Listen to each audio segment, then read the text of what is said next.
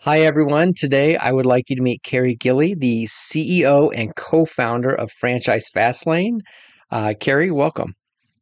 Thank you, Lance. It's so good to be here. So before we get started, because I want to get some of your insights, maybe some action items for people, but for people who aren't familiar with Franchise Fastlane, can you take a couple minutes and share what you do?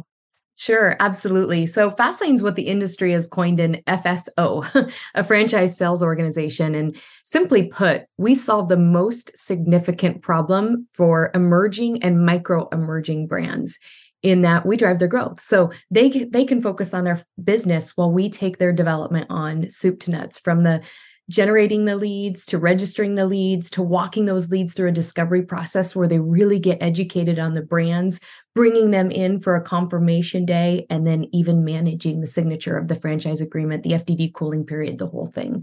And this is definitely the number one problem for brands. The IFA states that there's about 4,000 brands in the US, 300 emerge every year, 300 fail every year. It's not an easy game. And what they say is the benchmark is you need to hit about 100 open, about 100 before you usually see royalty profitability. But sadly, less than 5% hit that goal. And those that do, it takes 10 years. It takes 10 years. So it's such a slow crawl to profitability. So we really work to help our brands achieve that in under 2 and just take on their full development so they can focus on their business. Yeah. And that is important. And, you know, there's a reason why I think some brands get stuck or never really take off. And I want to highlight some of those because you guys have it dialed in. If I talk with like a new or young brand, or say maybe the founder of the original company is trying to do their franchise development for them, when I introduce people to those companies, they'll literally talk to my clients and just say, here's our elevator pitch. Do you have any questions? And I'll send you out the FDD. And they just don't understand what a true sales process is and how they're educating people, handling objections, building up a vision. Can you explain the steps in your process and why you have those steps? Absolutely. And you're right. Exactly what you said. That's point on. In fact, last year I talked to 191 brands and we brought on 8. So that's how highly selective we are. But I will tell you that when I ask a brand to explain, a brand founder, what do you do?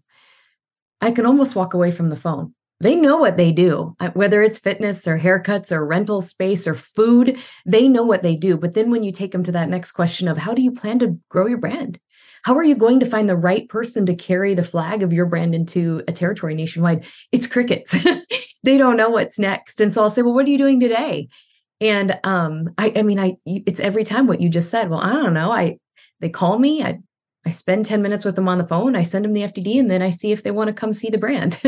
And you're going, this person is thinking about rolling over their retirement or taking out an SBA loan. This is life-changing for them. They need a full discovery process. And so you're right. We walk them through a full process. It's 6 to 8 weeks of just educating them on the brand. It starts with videos before our very first call, and then you're into an intro. After that intro, we're going to continue to send you materials. The second call is what we call unit economics. So we're going to dive into the financials as exactly as they are disclosed in the franchise disclosure document. So exactly item 7, what does it cost to invest in this business and be a business owner here? Exactly item 19, how are the franchisees in this system performing from a financial perspective? So we will look at all that. And we will send you all the workbooks and all the materials. Then we enter you into validation. And that's actually when franchisees have an opportunity to dial in and talk to somebody who's already living a day in the life, right? That's important. You're thinking about doing this. That's the beauty of franchising, is this is already a model. It's already proven. People ahead of you are already doing it. So you can read the manual, which is that franchise disclosure document, and you can talk to people who are already there. So we leave them in that validation stage for a few weeks and make sure they've validated, maybe with a new owner, maybe with a veteran owner. And then we take them into a full FDD review. And that's important because while we live inside the FDD and I can tell you what the items mean and tell you how to read an FDD, this is a foreign document to somebody who's looking at life change through franchising. And so we walk them through that FDD and we host leadership calls so that they can get to know the leaders of the brand. And ultimately, if they've checked all these boxes, they've validated, And, you know, they've reviewed the FDD. We know they've done their homework. Then we invite them to what we call confirmation day. And the brands host these about once a month. Some of our fast moving brands are doing 2 a month. And that's when candidates who are highly qualified, they've been qualified by Franchise Fastlane, they've already met with franchisees, with founders, are invited in for an experience. And they get to see, experience the brand, eat the food, do the workout, whatever it is, be on a job if it's a service brand, and really get to meet the founders and understand what their future could look like with this brand. And that's not just about them choosing the brand. That's about the brand approving them too. They have to be approved as a franchisee. And while we're highly selective about our brands are highly selective about their franchisees. And so it's really it's a back and forth experience. And then if they are approved, that's when we move into finalizing their mapping and their franchise agreement, and just then at that point, the logistics of making them a franchisee. It's very exciting. Right. And this whole process of what you do, it not only gives them the information they need to know, it not only addresses in advance any kind of fears or objections they might have, but it's building a vision, a more accurate picture of what they're about to have in their life if they get approved and take this on. And most people just don't understand that. This is too long of a sales cycle, too big of an investment to just have a brief conversation. You got to get it figured out and organized. You absolutely do. You keep saying vision, and I'm so glad you do. That's my favorite definition. So my career background was startup, and then I sold my first company in the mid-20s and in my mid-20s. And I landed in corporate America. So I experienced those two extremes, startup and then corporate America.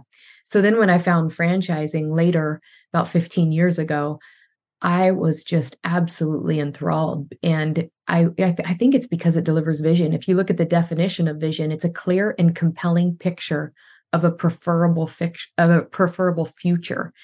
And so most people get one or the other. They either get that clear and compelling picture, that's corporate America, right? Where I know what I'm going to do every day. I know how much PTO I get. I know I get a 3% raise, my holidays, I've got it all. I get it. It's clear. But then I don't get the preferable future, which is business ownership and entrepreneurship and the opportunity to be my own boss. You usually have to choose. When I found franchising, I went, wow, this is both. And I'd already lived the two extremes. This is both. But that's really on that franchisor to deliver that. You have to be able to deliver not only their opportunity to be a business owner, but also all the processes and the infrastructure and the training and the preferred partners to build a model they can follow. Right. And none of this happens without the clear, good communication, you know, and what I have seen with brands that struggle is first, they don't have a clear process that they have ironed out and defined that's designed to move people to the next step or find out they're not right. It's a smart process, not a lazy process that says only the tough people will choose to move forward on their own. No, you're actually assisting them and helping them. But that communication, not only with the franchisee, franchisor, but with the brokers, if you're working with brokers that support you, because as a team, they're trying to help, but you know, you guys do a great job of communicating. Can you talk about the importance of that and how you kind of structure your communication? Communication is so key. And you're right that you bring up the consultants. We have absolutely, I can't overstate the importance of consultants in what we do.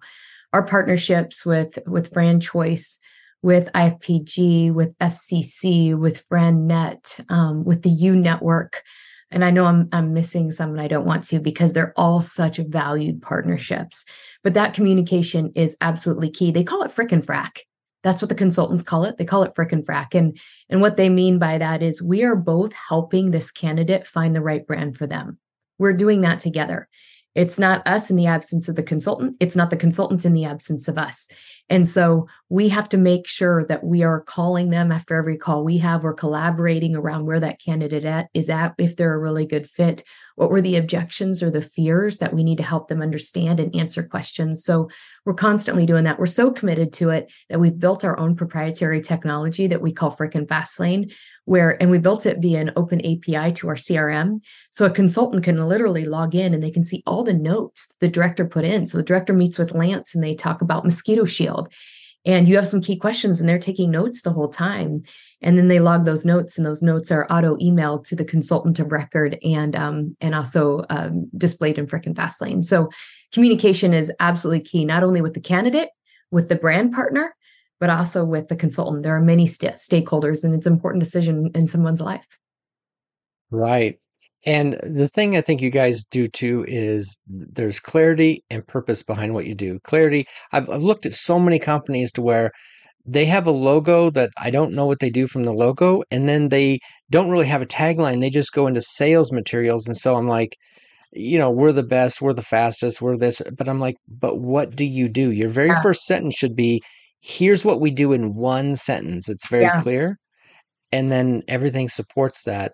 What advice can you give to companies on how to figure out how to take the time to condense that one single sentence or two so that people are clear on what you do? You know, as an organization, we're reading a book called Building a Story Brand. And if you're a new Fastlaner, it's going to arrive in your door, at your door. We send it to you because of what you just said. There is just such an example of all this website nonsense, right? And it really doesn't drive to what the company does. They go back to Apple Computer and when they launched their first version of an ad in the New York Times, it was 12 pages long and they sold a miserable, I think 8,000 or something. And then they came back and they came, you know, the Think Smart. And it was about that person. It was about your customer and what you could deliver for them. And it was so direct. And of course, you know, the success of Apple today. Another example that's in the book is the hitchhiker. And, you know, if there's a hitchhiker alongside the road and you pull over, what does that hitchhiker want to know? Where are you going? That's what they want to know. Where are you headed? Because they want to know if that fits for them. It's about them. If you pull up and tell them what you're playing on the radio or when the car was made or what model it is or how many, nobody cares. So you have to dial it in. Your message needs to be about the prospective franchisee. They are the hero. Your brand is not the hero. They are the hero. How are you going to help them change their lives through your brand? And so that is a process in dialing that in. And it's usually one of the very first things we have to do when a brand comes in, because the franchising side is usually a miss. The FDD is a miss. The materials are a miss. And so we really recreate all of that with great brand partners. Yeah. And your collateral is organized. I get too many people that they create random marketing pieces because they think that's what they need to do, or they've seen somebody do it, but they don't think about if they had a really defined process that worked. Which is this is about conversion, not just making something happen. The brand pieces are designed to move to another step. They're designed to handle an objection in the shortest, most concise way possible, because length creates confusion. Can you talk about how you guys organize things to do that? It's so true. Again, we all know time kills all deals. People want a guide. That's what your role is. Your role is to be a guide, and inundating them with 120 different marketing pieces, and they don't even know where to start. Instead of answering the question they need after intro, what's the next step I need? I need to figure out how to validate and how to meet franchisees in the system. Okay, so then after unit economics, what's the next question I need? I need you to help me understand what an item 19 and what an item 7 and why item 6, what's this fee structure and how does it work? They have direct questions after each call. You can send them 20 pieces of collateral and overwhelm them, or you can direct them to exactly what they need for that point in their process, in their journey. So you're right, we have created the journey to be very direct. Now, of course, we can always give them more, but we look at what is the call they just had and now what homework do they need to do post-call? What is the call that they just had and what homework do they need to do post-call? Franchising is all about following a system. And the other benefit of your process being so clearly defined is you will see whether or not they're good at following a system. If they want to bounce all around and they want to change things up, they're probably not going to be a good franchisee because they haven't learned to follow a system.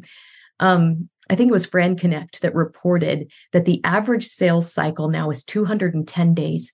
210 days. So think about these brand founders.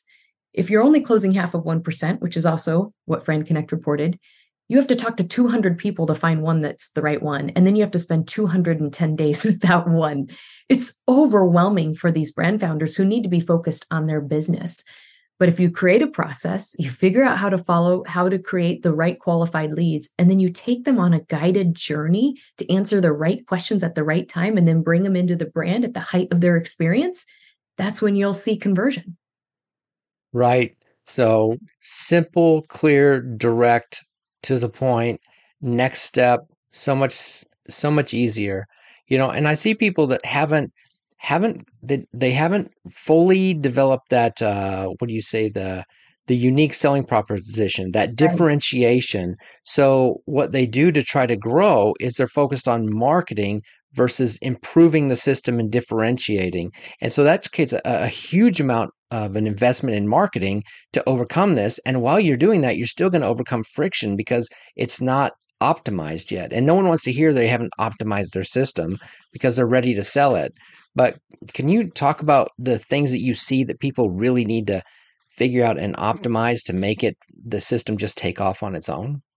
You know, you're absolutely right. We have some brands in our inventory. We have 26 brands today that are differentiated just in what they do. We have a brand called Shrunk 3D. And literally they pull up to events and you walk in and they have 120, it's a rig, 120 3D cameras, and they take your picture and then they literally send you a statue of a special moment in your life with your graduate or, you know, at a maybe at a sporting event or that sort.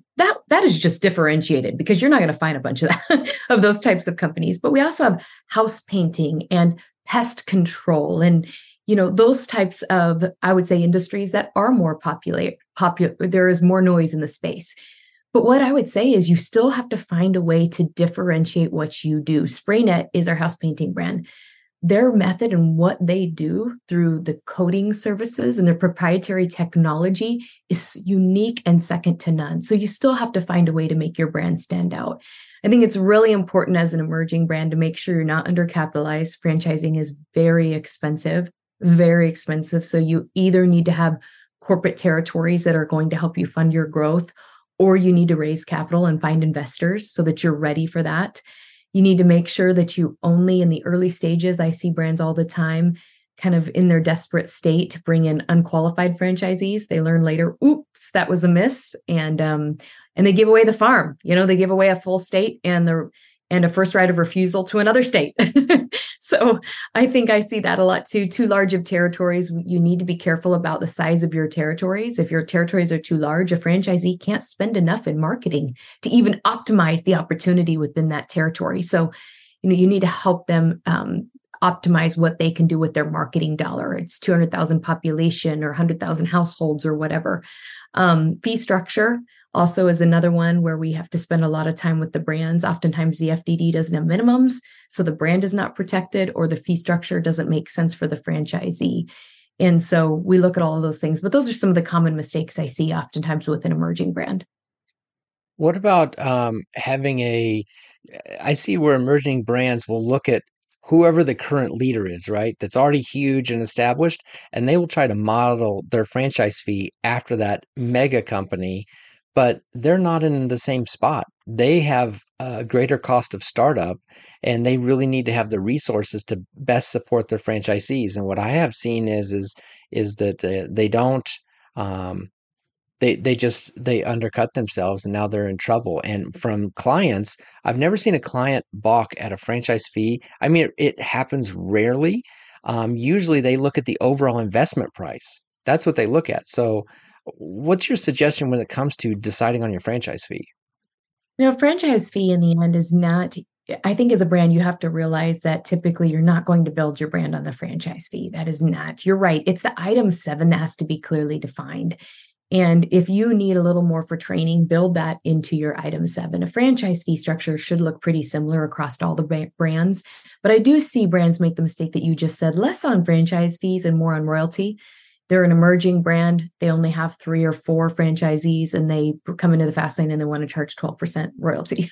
And then you've got a brand fund of 3% on top of that, and a technology fee and all the other fees on top of that. And we'll say, look at this. You know, standard in the industry is 6% royalty, 2% brand fund, and you know, so we'll work that out with them. And I think what you can see is, as a brand grows then and establishes themselves, you can always go in your next FDD, you can adjust what is the fee structure for your status as a company at that time and your proven reputation around the country. But I don't often see many mistakes around franchise fees.